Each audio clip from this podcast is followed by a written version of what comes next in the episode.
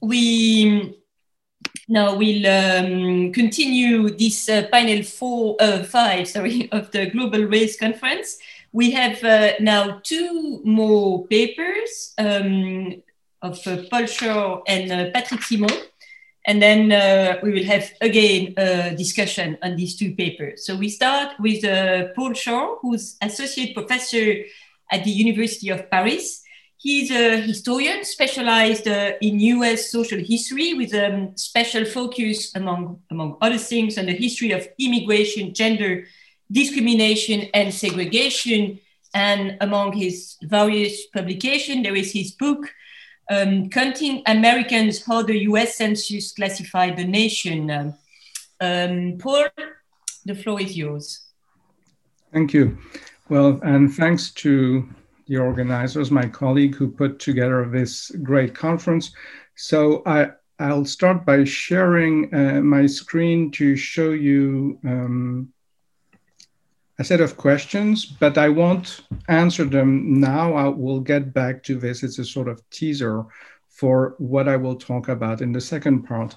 But just to start with that one question that you see here, whom does a member of the House of Representatives represent?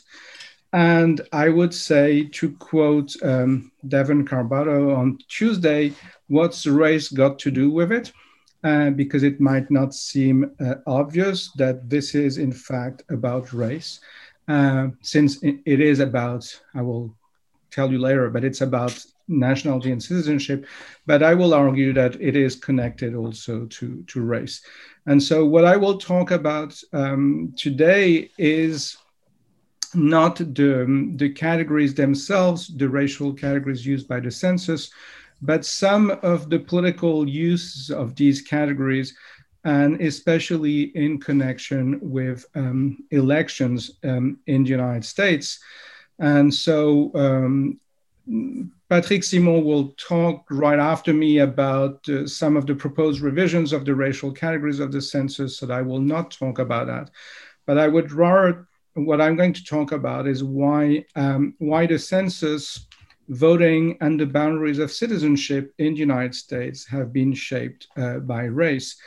And one of the ironies in, in that story is that the official reason that the census currently gives for why um, it does count by race is um, that it does so to protect uh, minority rights. And so I'm going to try and see if I can show you this. So this is from the, the website of the US Census Bureau, and they explain why, why they do count by race.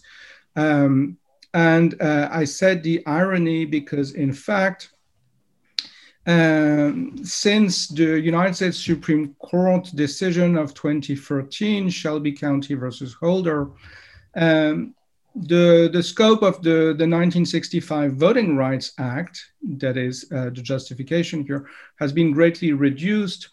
And in fact, um, I'm going to talk also about the ways, in fact, uh, the census has sometimes been used against minorities, not to, uh, not to protect them, and especially the case of African Americans. And so, um, not very long ago, and it's still an ongoing story with various uh, episodes uh, happening um, uh, almost by the day. Uh, President Trump signed a memorandum intended to bar undocumented immigrants from being counted for congressional apportionment. And right now, um, the Trump administration is trying to get the Census Bureau to produce numbers for apportionment, that is, for the distribution of the seats in the House of Representatives, they are trying to rush the Census Bureau to do this before Trump leaves office so that they would have numbers that, according to their plan, will be more favorable to, uh, to the Republicans. And so there is this political intervention, which is um, directly uh, um, determining the work of the census in the way it counts people and what it does uh, with, uh, with the count. So uh, when uh, when Trump tried unsuccessfully uh, this year to exclude undocumented immigrants from being counted um, not from being counted in the census, but from being counted in the base, in the numbers that serve to distribute representatives in the, uh, among the different states, what is called the apportionment. Um, this was um, uh, not exactly a strange move, but it was a, uh, uh, it was dubious uh, in terms of its constitutionality uh, because the constitution says that the census has to count all inhabitants of the country. Uh, but it was also unsurprising because um, the Trump administration had tried to introduce a citizenship question in the 2020 census and it failed to do so. And so this was another attempt to sort of try to produce numbers that they want the right numbers according to them for their political uh, objectives. Um, and this is not entirely surprising also because of the inherently political nature of the census, uh, because as uh, some of you know, but some of you might not know, uh, the census was created in the United States not to count people, but to distribute representatives in the House of Representatives. And then it also, of course, was a census, a demographic uh, um, um, inquiry. So the question of who is counted for uh, political representation is in fact uh, central to the history of the US Census. So I won't go over all that history. Very briefly, uh, to say that the first census in 1790 divided uh, the population not based on demographic differences, but on uh, legal and political differences. It counted uh, free people and it distinguished enslaved people, which was not a distinction by race, but a distinction by legal status. And it excluded um, uh, untaxed Indians who were not counted because since they were not taxed, they were not represented. Um, and slaves were uh, counted as three fifths of a person, a bizarre compromise um, that lasted until the end of slavery. But um, so uh, the, the reason why I'm mentioning this is just to, to show that um, uh, this was really foundational for the US Census. And also in the first census, they they were they it was not required by the constitution but they counted separately free black people from uh, free white people and so the question of color was also present from the beginning um, back to the middle of the 20th uh, the sorry 19th century they started to debate about how they should count foreign citizens who were living in the united states that is people who were present who were part of the population but who were not citizens. And um, one of the things that was uh, behind that question of what to do with foreign uh, citizens in the 19th century as well as now was uh, not simply the question of should we do this, but what would be the effects, the political effects of doing so? And so, uh, would that favor urban or rural areas, northern or southern, different things like that? And these questions um, have been uh, quite important. And as you can see they still are today because in the United States, the question of race and the question of geography or the question of space are inseparable in the sense that because of the persisting uh, residential segregation in the United States, when you look at where are the people, well, you uh, uncover uh, also uh, how race determines who lives where. So I would like to briefly um, mention uh, an episode that happened exactly a century ago in December 1920 and January 21, uh, which I think is interesting to look at what is going on uh, today. Uh, after a census of 1920 had been taken, there was a bitter dispute in, in Congress, especially in the House of Representatives, over apportionment and over how the census could be used to deliver fair representation. Um, at that point, uh, civil rights activists from the NAACP asked Congress to punish the seven states who had suppressed the black vote in the seven states. They had, it had disfranchised their black citizens since the end of the 19th century. And uh, the NAACP wanted to use a little known clause of the 14th Amendment to the Constitution that had a mechanism that said if we can observe that a, a state is not counting part of its uh, population uh, who are citizens and male citizens at that point, and that meant African American men, um, it should be its number of, well, its numbers for representation should be diminished in the same proportion. And so there was this idea that the census could be used in a way as a tool of racial justice.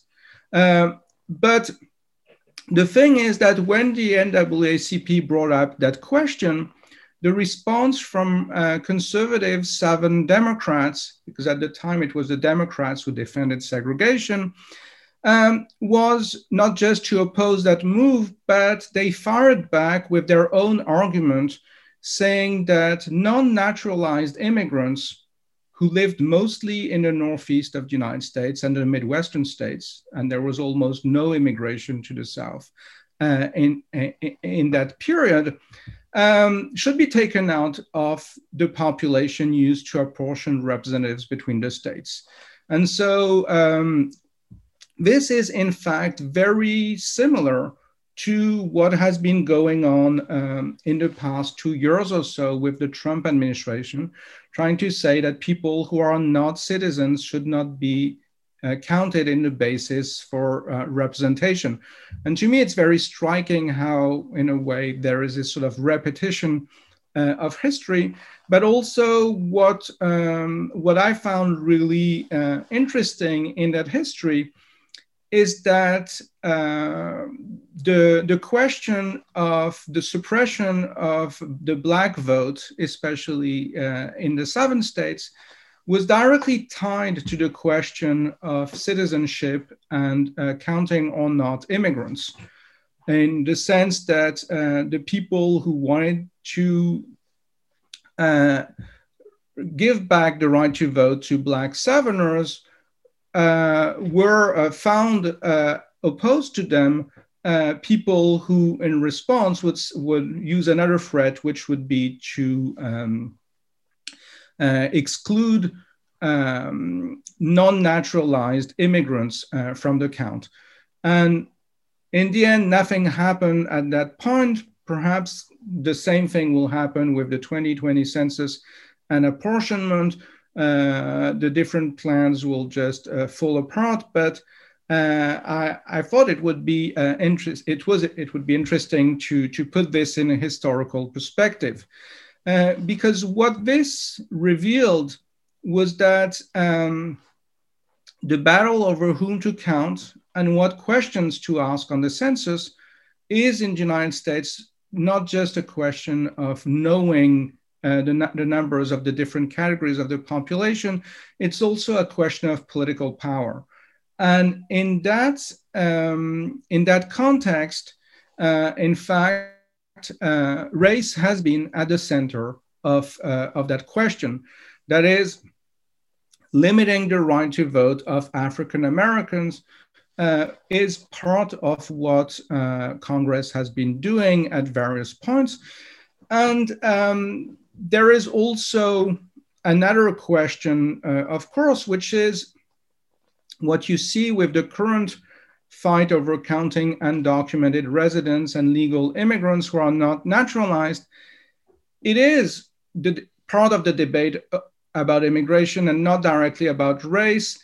But in fact, I would argue that it is also uh, about race, especially if you look at what it, what it is trying to do which is, in a way, I would say to, to use a sort of image that um, at the same time that the Trump administration was policing the physical border of the country, especially its southern border, border with Mexico, it was also trying to police the legal border of the citizenry, trying to build a sort of wall between citizens and non citizens in um, the operations of the census and uh, apportionment.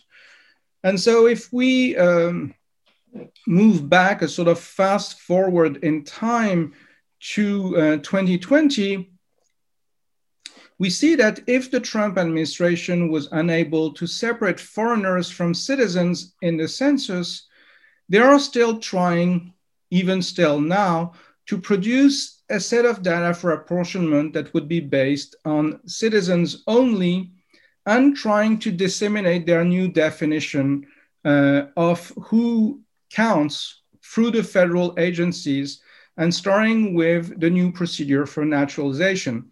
And so here's where I'd like to, to go back to the thing I've shown you um, at the uh, when I started. Um, this, um, what you're seeing, the set of question, it comes from um, a sort of a, an article in the New York Times that was about the new questions that have just been introduced last month uh, for being asked of people who want to be naturalized as Americans. And so they have to ask to, to answer questions about the American political system. And uh, this is part of the test to become an American citizen. And one thing that is particularly interesting is that question uh, whom does a member of the House of Representatives represent? And you have different, um, different possible answers. I would say that the correct answer would be people living in their congressional district. And this is what had always been the case. So I'd click on that answer, but it is now wrong. And because this, which is now part of the, the citizenship test, is the correct answer provided by um, the Trump administration with the test is that no, representatives represent the citizens of their district, not all the people of their district. And that is, they are already trying to uh, enforce, in a way, this new definition of who is a citizen and uh, who is not. And so um, this, um, to me, is, is quite interesting because, of course, what is also present there um, implicitly, uh, it's this distinction not just between citizens and non-citizens, but between native born um, and immigrants, and also between whites and non-whites. Because as, uh, as we know, one of the objectives of these um, calculations based on census numbers um, are uh, attempts to favor um, states which where uh, the population tends to be older and whiter and to shift power in a way to uh, a part of the population that is wider than the American population in general. And um, the last thing I would like to, to say, and that would be a sort of conclusion, is why is this possible and why could that work? And I think here we have something that is very specific about United States, not just United States Census. Um, First, the fact that uh, demographics are reliable predictors of the vote in the United States to an extent that I think is quite specific. And it explains why it makes sense for political parties to try to play with um, uh, this numbers games as well as involving in gerrymandering and voter suppression of course, making political calculation based on demographic data is not specific to, to the United States. But the other thing that there are two other things that I think enable this game to make sense. Um, one is that the data is available because the census counts by race and it also counts by uh, national origin and you have also this um, ethnicity question, Hispanic, not Hispanic, that I will not uh, go into.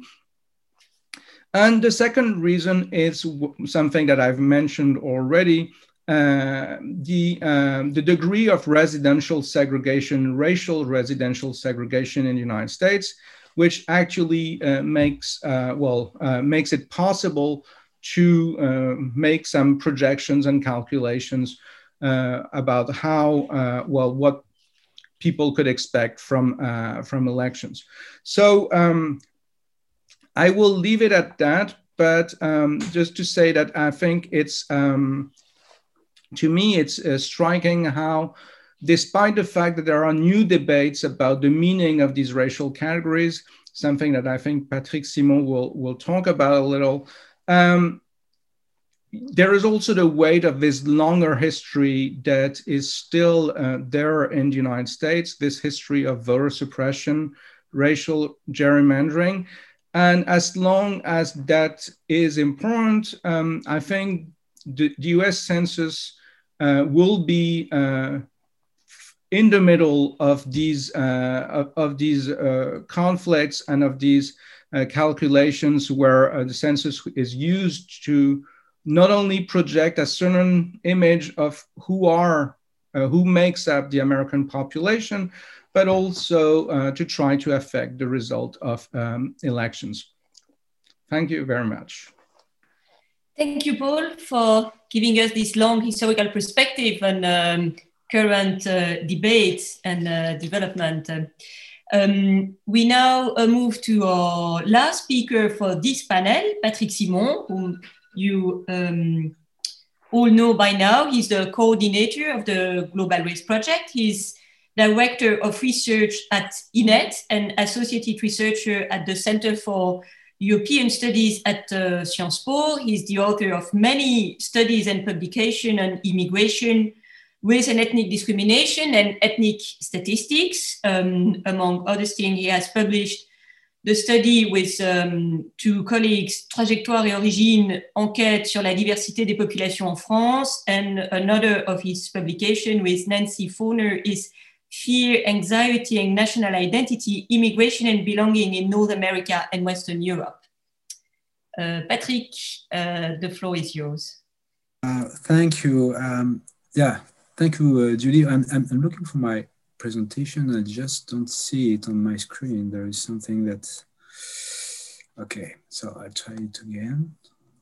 My, my purpose right now is uh, to try to compare the two contexts in which, uh, of course, as we all know that the French has a, um, a regime of color blindness in which there is not an official uh, collection of data referring to ethnic ethnicity and race compared to the US, where the uh, uh, the collection of ethnicity and race uh, in censuses go back to the, even though it was a bit different, as Paul mentioned at the beginning of the first censuses in the US, but at least have a long history, and it's a, it's a, a central dimension of the understanding of, uh, of social life.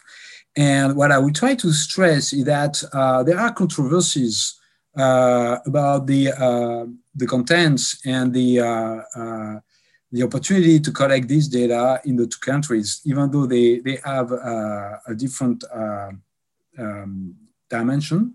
And I try to to explain uh, what are the arguments behind the controversies and what are the communities and the differences. And for the French case, I will go back uh, very briefly in the uh, history the short history of these controversies and try to um, develop some of the arguments that have been put forward in favor or against collecting uh, ethnic data.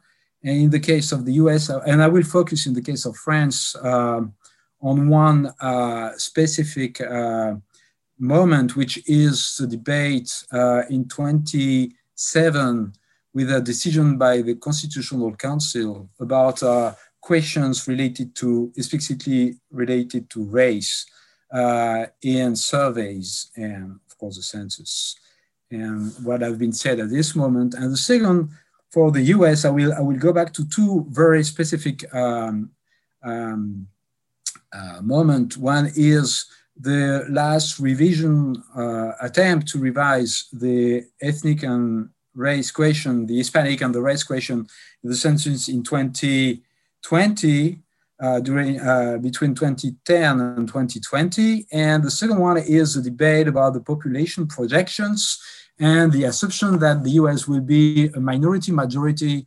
um, country uh, uh, in 2044 and the uh, the reaction that has been uh, fostered by, by this publication by the, the Census Bureau and, and some arguments that have been put forward about the, uh, the fallacy or, uh, or the consequences of these uh, projections. I don't know, Juliet, have you been able to find my presentation? I, I didn't get anything, Patrick, in my email. Okay, well, that's exactly what I, I said. And then, um, so on the French case, okay, so we, we know that the background is that uh, there is um, colorblind statistic that has been um, the same in the census since uh, the end of the 19th century, um, which uh, ended up by uh, using categories based on nationality. So making a difference between foreigners and nationals. And the second one on the place of birth combined with nationality that make a difference between immigrants and non-immigrants or natives to say it this way. And some surveys recently will collect data on the descendants of immigrants, the offspring of immigrants called the second generation. There have been recurrent controversies since the end of the 90s, uh, 1990s. Uh, the first one was pretty much uh, uh around uh, the study of assimilation integration based on a, a, controversy fueled by the publication of the findings of a survey done at INED in 1992 and published by Michèle Tribalat. And it was uh, revolving around uh, uh, an alleged um, uh, attempt to introduce new questions in the census for 1999, which happened not to be an existing um, um, uh, project and, and actually, but it has created some kind of uh, reaction against this potential project to uh, include questions referring to ethnicity and census. And the controversy came back uh, at the mid of the 2000 with the uh, uh, the aftermath of the urban riots in 2005 and the development of a so-called diversity charter where uh, some big firms decided to try to identify ethnic composition of their workforce to be able to implement some diversity programs. And well, in this case, uh, the, the, the, the, focus shift from assimilation or integration to the uh, struggle against discrimination and the identification of discrimination, which changed somehow the framing of the controversy with the same question about how should we change uh, the categories uh, in statistics. At the end of the 2000, again, um, there is a new controversy uh, coming out after a, a, new survey done at INED with the National Statistical Institute called Trajectory and Origins, and I will talk more about this one. It was related to the beginning of the Sarkozy's presidency and his will to introduce diversity as, a, as, as a, uh, an objective, including in the constitution. So there have been some debate about that.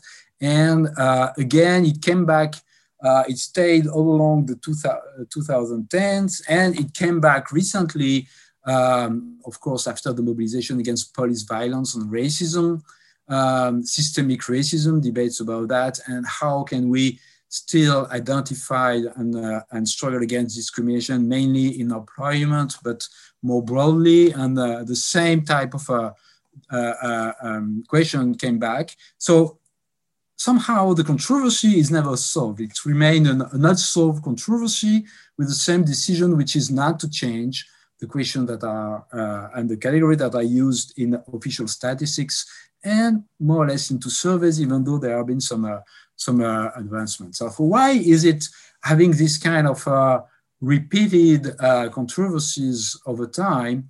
Well, first I will say that in conclusion, but I begin to say that I think that the controversy is not solved, it is unsolved because the controversy does not aim to find a solution, but simply to exist by itself. It is a way to try to uh, deal with issues about racism and discrimination without uh, making any change. So the, the, principle is to try to crystallize the debate on the statistics rather than to develop any kind of a new anti-discrimination policy. So this is one explanation that I would put forward. But beyond that, I think there, there is another more profound reason for not uh, being able to solve this controversy, which is, well, first because statistics make visible the invisible and it is not um, it is not uh, possible into the, the, the, political framing of the French Republican uh, model to uh, introduce this visibility into its creed or strategy to try to produce equality. So there is a contradiction between the visibility and the strategy for uh, equality that has been um, uh, sponsored by, by, the, by the Republic uh, since its uh, inception, or at least since the, the Third Republic is on. Um, uh, there are different reasons for, for, for, for why uh, the reception of statistics are, are so uh, uh, well so violently received by, by those who are against introducing racial statistics, but there are good and bad reasons for that. And I think one very important reason at the end is that um, these categories uh, that would be ethnic or racial do rely on model maps that are maybe widespread into uh, social life and social interactions, but they are not internalized and uh, accepted as much as it is in the case of the US. And that's very complicated to explain and to compare these kind of mental maps between societies, but I think some kind of psycho-sociological research is describing this.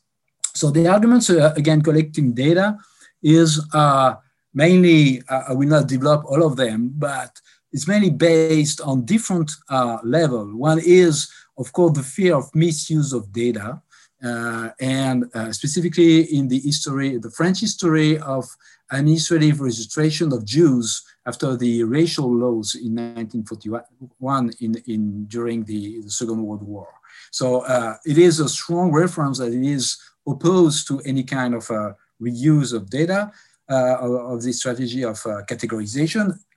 And the same could be said about the colonial history, even though you might uh, reverse the argument saying it's because of this history that these kind of categories might have some kind of uh, usefulness, but that's something that will go later. Um, uh, also a critique is about uh, creating commu communitarism, which is a French in, uh, uh, impossible to translate expression, meaning that communities are bounded together against each other.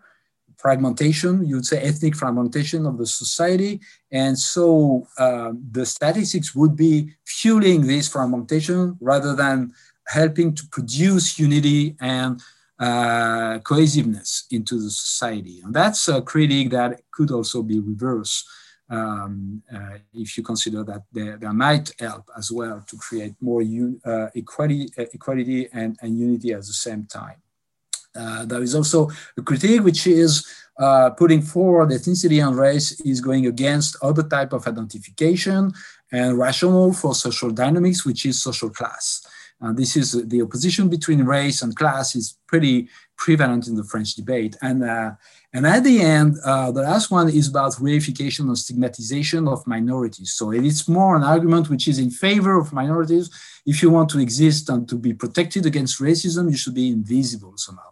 Um, I think one, one of the very important uh, uh, in this argument is that um, I, I say it is uh, ventriloquizing in the sense that it is mainly put forward by mainstream organizations which are not representing minorities. It's pretty rare to have minority voices about this specific point about the fear of stigmatization through that. They exist, but they're not very prevalent in the French context.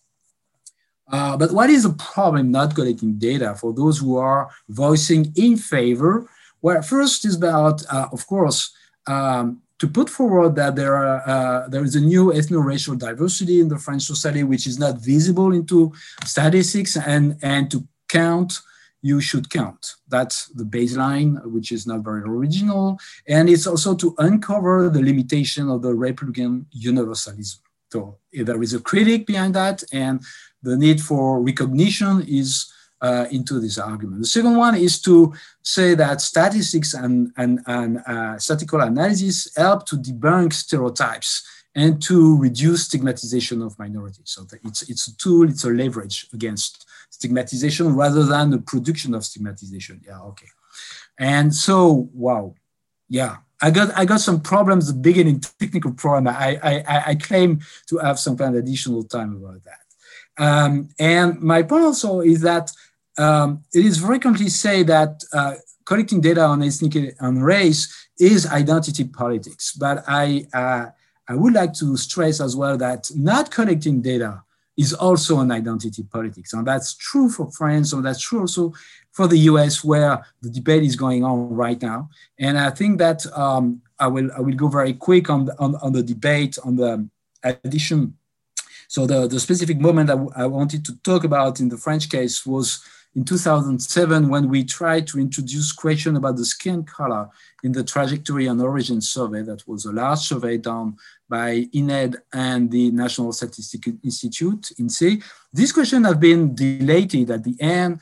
And uh, at this moment, there have been a petition put forward by one of the mainstream uh, anti-racist organization, SOS Racisme, who say that uh, I refuse to be asked about the color of my skin, my religion, my religion, that was specifically voicing against uh, this survey, which is, to my, uh, my understanding, was confusing between a survey and administrative files, which is not exactly the same thing. But nevertheless, oh, there was a reaction against the survey.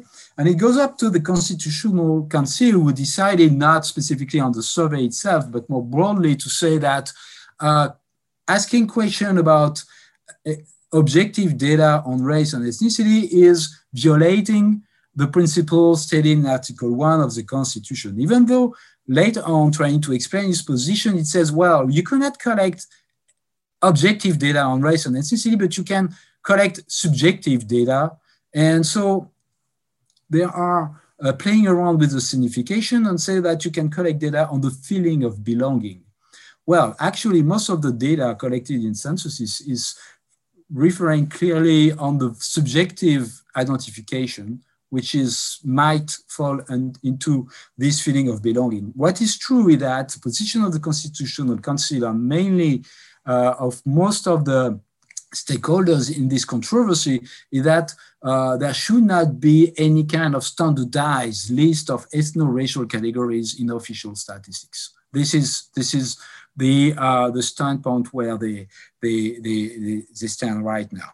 The problem is that uh, the interpretation of Article 1 of the Constitution, which is this one, uh, is now is, is, insisting on the without distinction of origin Uh, uh, uh, passage of this article and is clearly forgetting the beginning of the article, which is it should ensure the equality.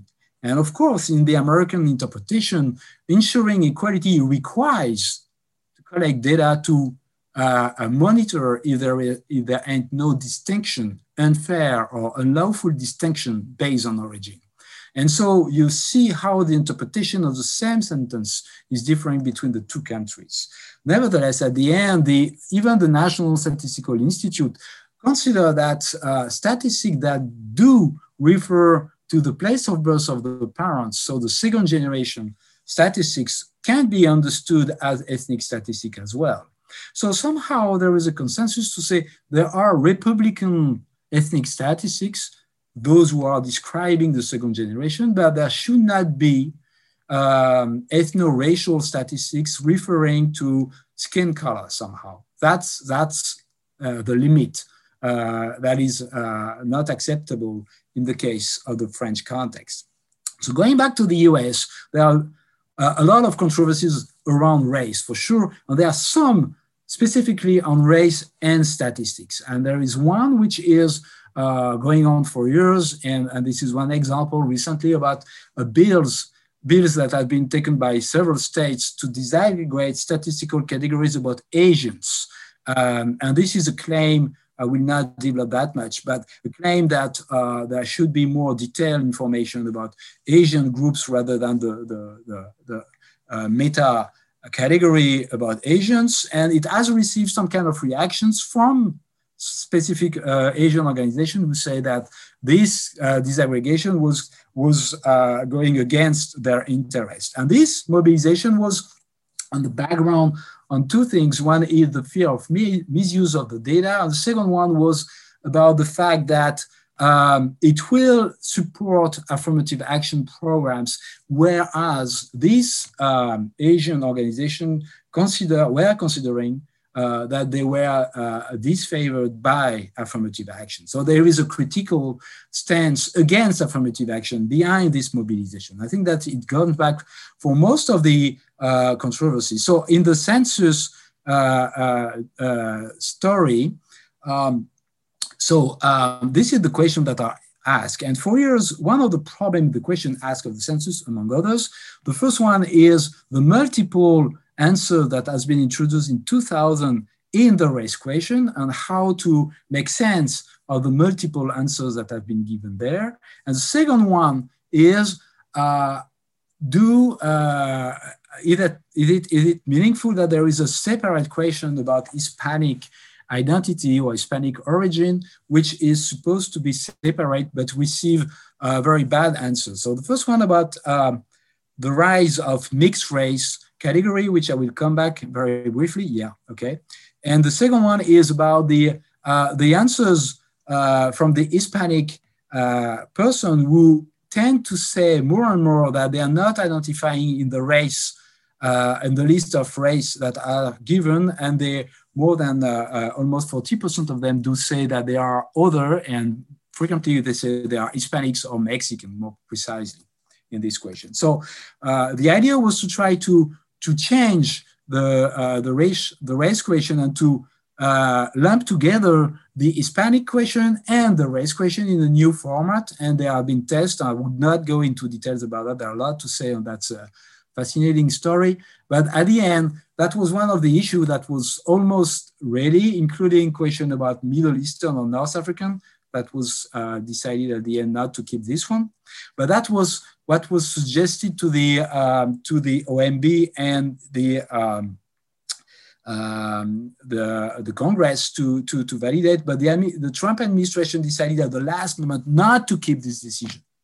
So uh, this uh, project have been aborted. What I want to, and that was the question that I'm being asked at the end of the day, which is a bit more advanced than the one before, but still in the same format. What I want to, to focus on in this debate is that uh, the challenge about the racial classification is first about the, the, the, the rise of some kind of fluidity in the racial identification. This is one of the papers published by uh, Aliya and, and Andrew Penner, by yourself alone and with Andrew Penner at the same time, which is how self-identification might be decoupling from perception third-party perception of race, and more broadly, how misclassification is growing on how people who are have issues to try to self-identify in this category. That is, identities are more complex than the category that I offered in the census. This is one side of contestation. Uh, the other one is what happened uh, with this uh, uh classification is that um, it is keeping some kind of a racial alignments over time where are there are change. And so one of the uh, issue is produced by these uh, projections by the Census Bureau about the future of the race composition, the racial composition of the American uh, population in 2060. And you see um, one of the finding is that there is a growing racial and ethnic pluralism, uh, including that uh, in 2040 and 2060 even more, there would be a majority of minorities, meaning the, the whites, which are the bar, would be uh, a minority into the American society. If you take for granted that Hispanics are not white, they are Hispanics.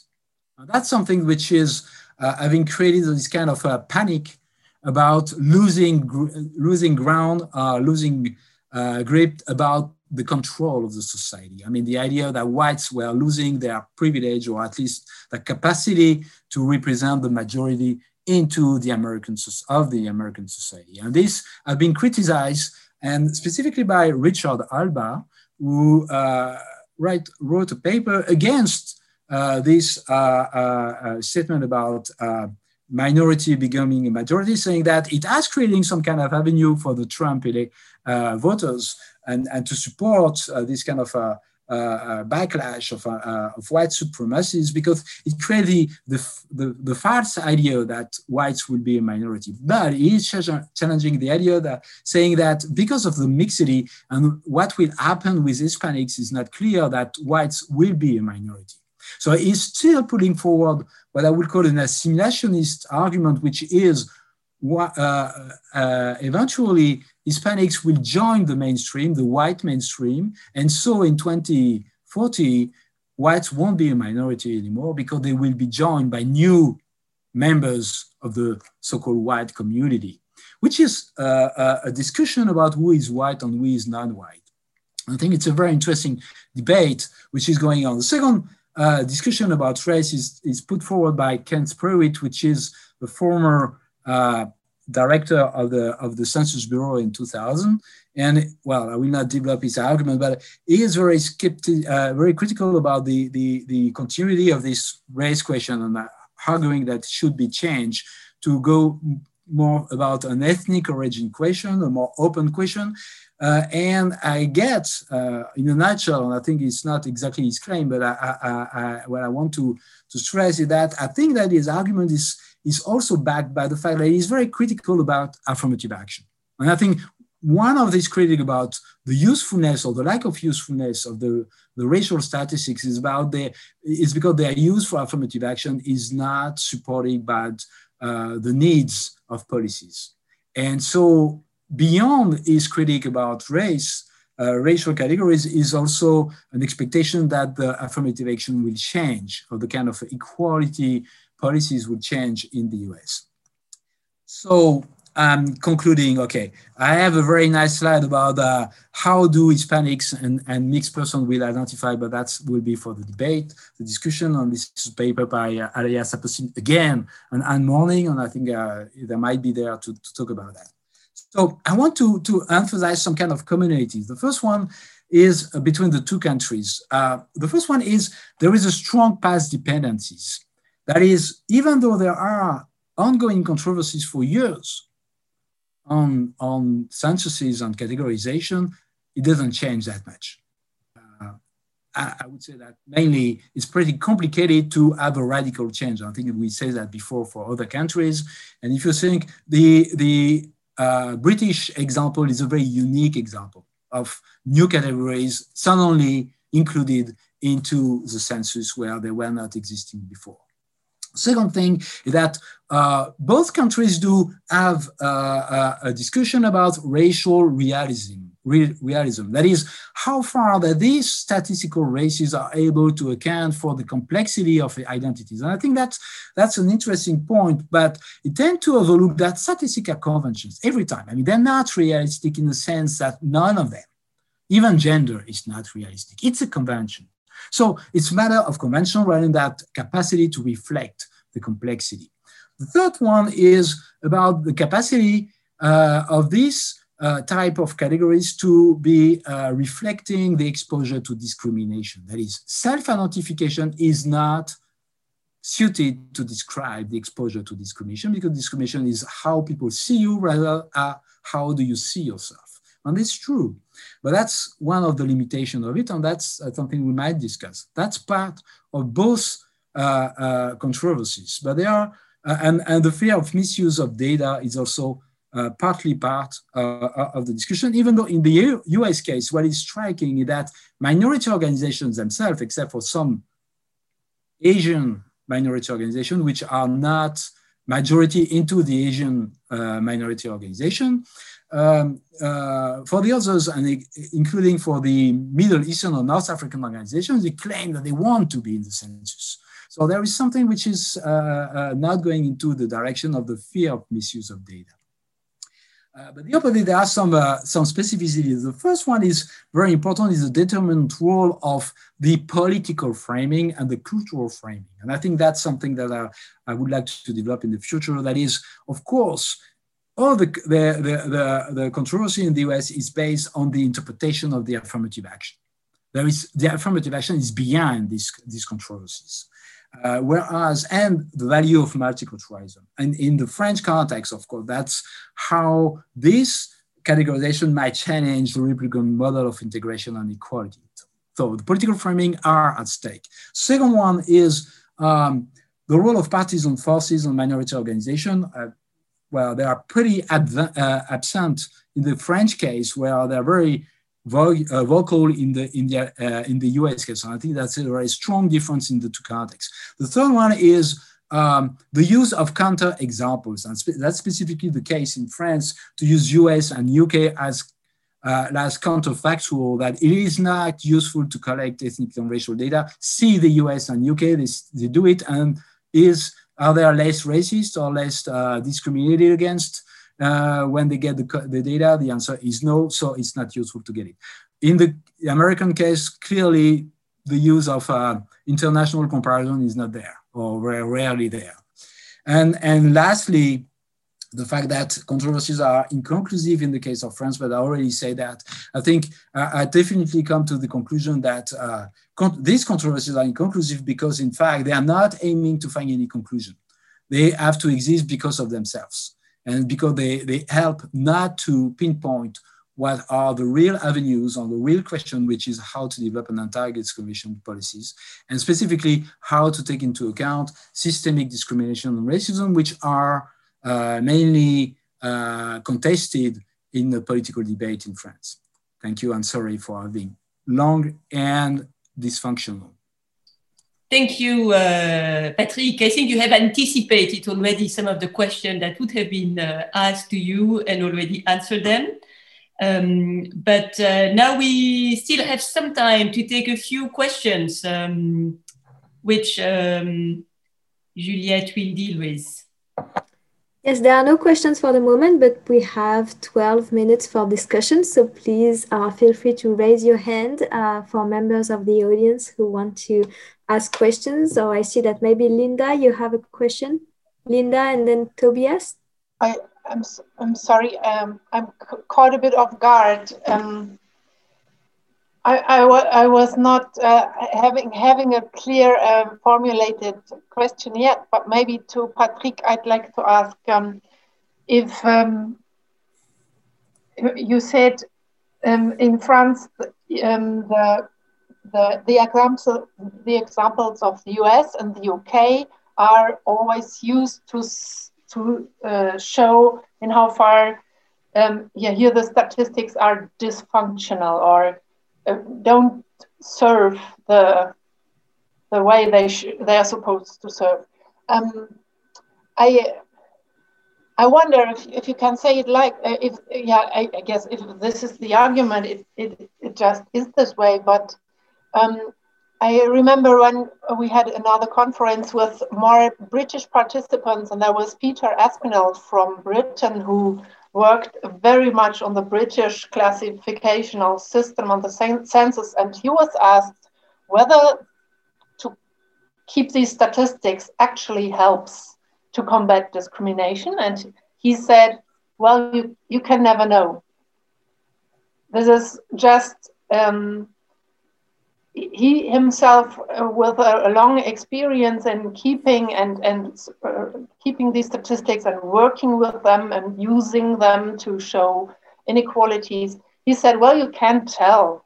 You you could never know if it actually helps to have the data or not. In the really in the in some it's it's nothing you could ever find out by measuring because it, it, it's in a way about measuring, right? Uh, so, but I think it's, it's still um, it's still not about measuring um, in the strict sense, so to say. It, it's it's it's more so that these statistics may serve a, a symbolic uh, symbolic um, role or also something more than that um, to to make yeah what, what you a point you started off from um, uh, it's it's about the visibility that needs to be there to address things in politics. I'm, I'm sorry this is rather a comment and not not exactly a question. Okay thank you. I think we have a question from tobias then graziella and julie. Please keep the questions short so that we have time for answers Yeah, this is a very short one, and maybe to Paul or maybe to Patrick. I don't know. You can decide. It's a very specific question on, on the category of, of Middle East and North Africa and why it was removed in the US. Because, yeah, I would like to know the kind of context behind that. As you said, that that particular minority in the US has been lobbying for that uh, category. Okay, then, uh, Graziella. Thank you, Paul. Thank you, Patrick. Um, I also have a quick question and thinking about how, I mean, in, in, in that categorization, especially that you did, Patrick, um, the, the Brazil would side with the US in many ways because there you have the, the categories and everything. But one of one element that I would like to hear more about is how I think one of the big oppositions that some people would raise in Brazil it's against not identity politics and not that uh, the, the identity, the categories on match categories, but that the debate on race um, doesn't allow or, or, it's sidelining a debate on class. So, and there is a big uh, debate on that, that uh, in many ways, working class Blacks, for example, are not really getting a space within this debate and it's excluding poor whites or poor. So, I, I mean, for me, what, what, it would be interesting to think about these terms, and try to make it more coherent. What, how does the intersection, intersectionality of, uh, of class and ethnic categories in the US and in France may play a role in this debate? So thinking beyond uh, simply race or no race, but how do they intersect and the understanding of those intersections uh, may play a role. Okay, uh, if you allow me, Julie, there is also a question from the Q&A uh, by Jasmine Sierra. Hi, Jasmine. Uh, he's asking a question to Patrick, but probably to both uh, panelists that says that there is a paper by uh, Lincoln Quillian and all published in 2019 that shows that France is one of the countries that discriminate most during hiring, more than the UK and the USA. Could that be a sign that the fact colorblind policies do not really help? And Julie, do you want to ask your question? Um, yes, I have a question for Patrick, but you can choose to answer or not, uh, depending on the, uh, the time we have um, you you had prepared a slide um, a slide if I uh, got you right uh, if I if I saw correctly on on uh, the, the, the debate on whether Hispanic could could pass white and you said you had things to say about this and you didn't have uh, time and the, the debate on the fluidity of phrase so I would be interested to hear your thought about this. Um, Okay, thank you. And one more question from Hélène Lebay, uh, following on Tobias' questions about the MENA category. So what is the category that North Africans usually choose to self-identify and did it change recently with the new discrimination they are encountering? Thank you. Uh, it's your time to answer. You have five minutes each. Good luck. You want to, to, to begin, Paul? Mm -hmm. Okay. Well, okay, thank you for the questions and, and, and sorry if I've been a bit long. Um, uh, so one question is about how to measure the, the impact. How can we really say that uh, uh, discrimination is, is worse or is still complicated in the US and UK compared to France? Uh, that goes with the, um, uh, the reference that uh, um, taken, uh, given about this meta-analysis comparison saying that by Quillian and others that uh, uh, France is ranking with Sweden actually at the highest level of discrimination compared to the other countries, even compared to the US, uh, which was it came, it came as, a, as a shock. It has not been discussed that far in the, in the public media, but that's published so far.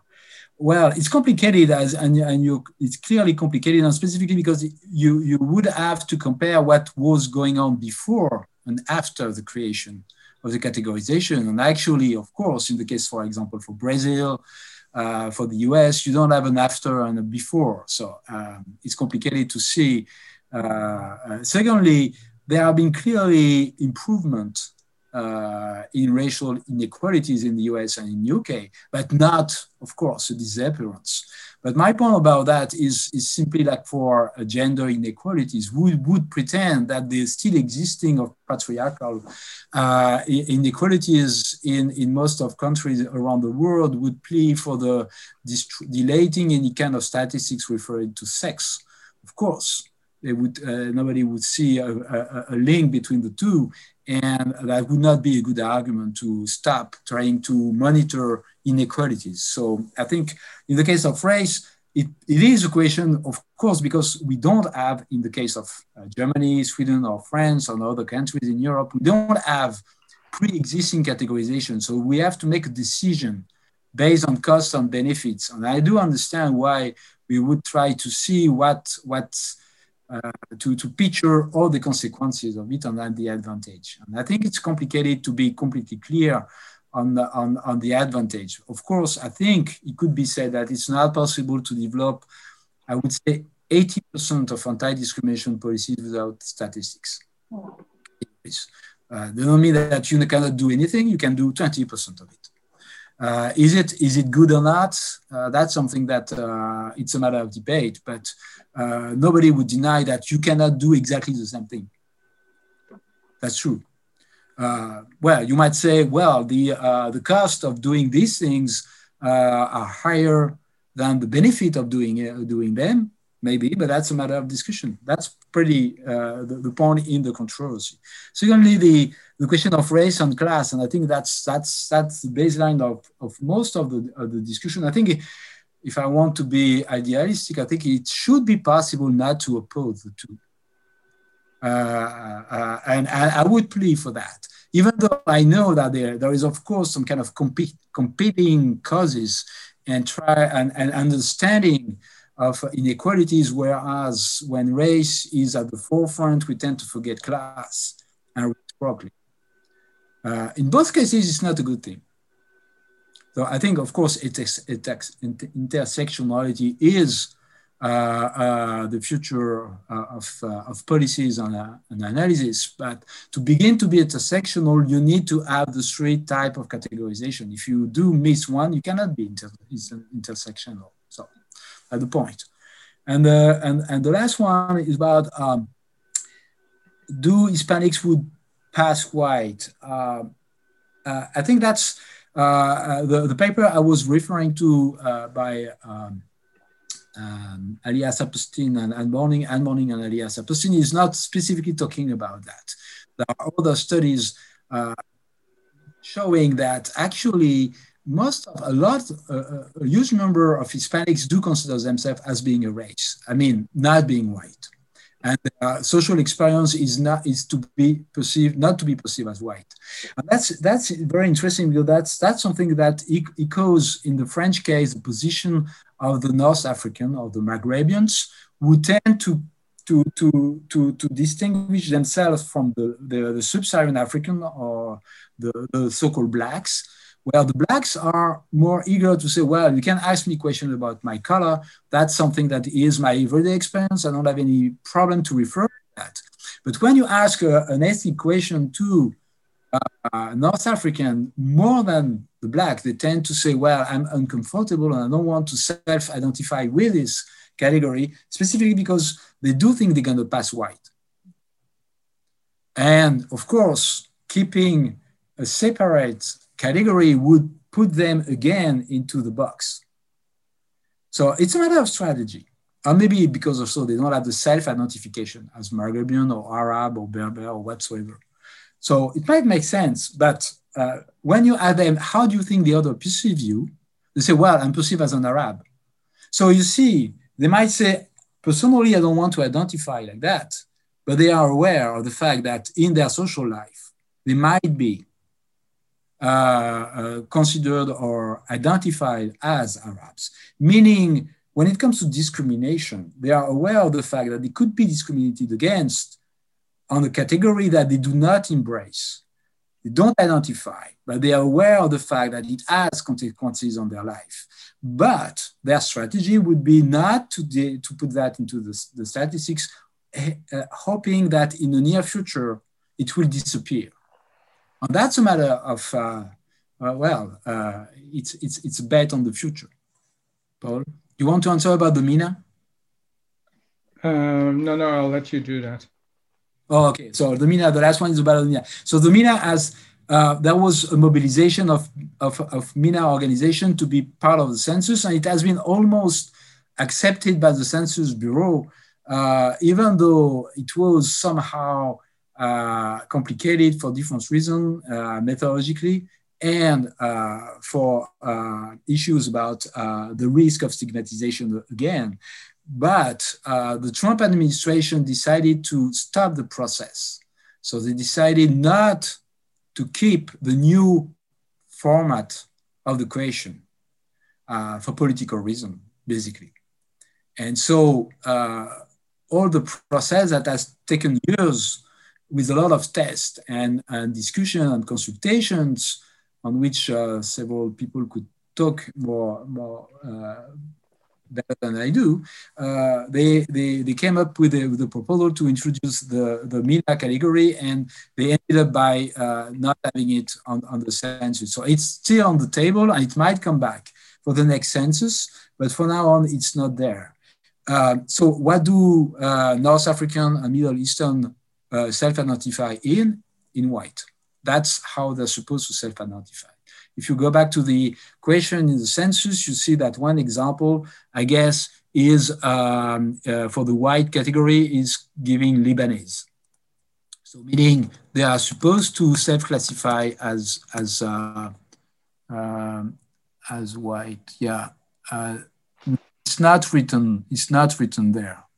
So it's German, Irish, English, Italian, Polish, French, but in a previous form that was written. Oh, yes, no, it might be written in the real one that has been used. Oh, yeah. So you see, uh, German, Irish, English, Italian, Lebanese, Egyptian. So it is expected that Middle Eastern do uh, uh, identify as white. Uh, well, no, just to add one thing about this, it also it's a reminder that each country produces its own understandings of uh, of how to apply the categories, and there are, it's one of the difficulties of um, the idea of, using categories from one country into another one, or trying to harmonize them because they're really the product of specific histories. Um, thank you. Uh, thanks to both of you. We really have to stop uh, here because we have a next uh, panel expecting us uh, in uh, about um, in less than uh, 15 minutes. so thanks. That was a really a great discussion. We will now have a small break of 11 minutes and we reconvene at a quarter past five. Thank you very much.